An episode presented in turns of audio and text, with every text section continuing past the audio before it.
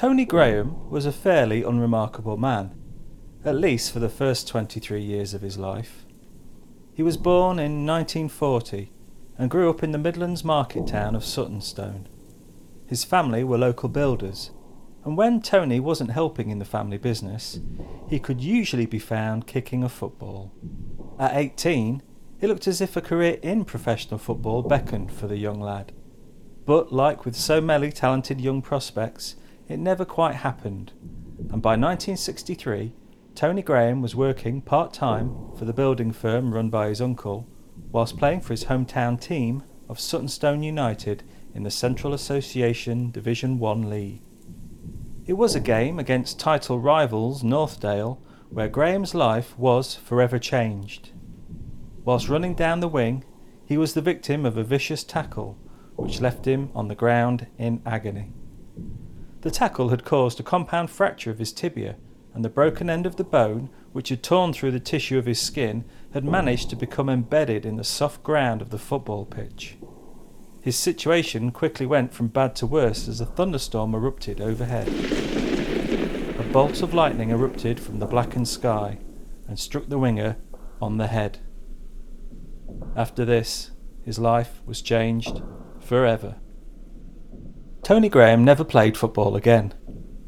After a long recovery from his terrible injuries, he returned to work at his uncle's firm, but took on office-based duties rather than the usual manual work he had done previously.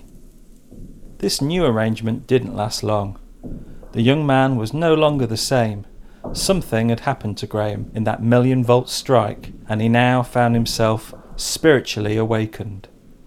Much of the information about Graham's transformation to a spiritual mystic is to be found in the pamphlet that Tony Graham himself wrote. Part treatise, part New Age manifesto. The Electric Magenta Covenant was published in 1965 by the countercultural Pandit Publications. Beyond a handful of beatniks, proto-hippies and enlightenment seekers, the work had very little impact, but for Tony Graham it marked a significant turning point. The lightning strike had helped Graham to see the world very differently. In his pamphlet he wrote, "By developing ourselves we can become the universe, and we can become the Godhead. This is the true path of humanity's salvation. The frequency of magenta is a stepping stone. Everything I saw after the lightning struck was infused with a beautiful purple glow. So I say to you, wear purple and raise your vibrations." Graham took to wearing a purple tracksuit and was never seen in anything else, even going to the office of the construction company in his amethyst attire. After his behaviour became more erratic and abstruse, it was decided that he should take a break from his uncle's company. He began a period he referred to as his roaming.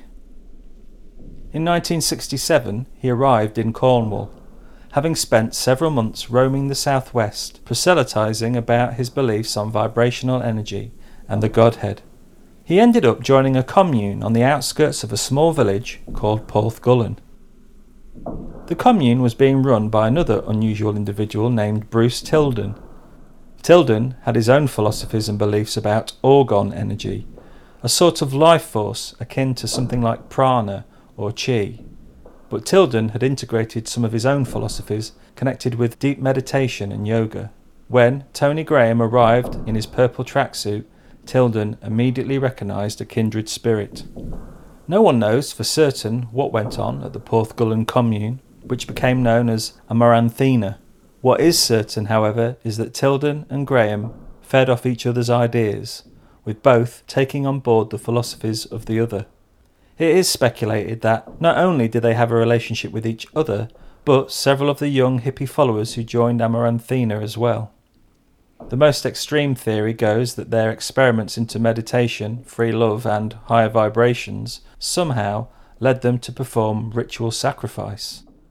When 2 teenagers from London were reported missing, after having been seen just a mile from the Amaranthina site in the days prior, most locals believed that those purple freaks had something to do with it. The police questioned both Graham and Tilden, but no charges were ever brought. The missing teenagers were never found, though many believe that they had simply boarded a boat bound for Bilbao in Spain. Whatever the truth, it was clear that meeting Tilden had a deep emotional and spiritual effect on Graham. But then, in 1969, Tilden died suddenly. It was said to have happened during a high vibrational orgasm meditation. Graham was devastated, and Amaranthina, as a result, quickly fell apart. Graham left Cornwall and returned to Suttonstone with little more than his purple clothes and a box containing Bruce Tilden's cremated remains. You can learn what happened next to Tony Graham by reading case file number 13, the Thornley Mill Shopping Precinct. For more information on this, and to read our more detailed case files, go to occultariaofalbion.com. Please remember that liking, subscribing, and sharing about the Occultaria of Albion is really appreciated. You can find us on Instagram at Occultaria of Albion and on Twitter at Occultaria. Thanks for listening.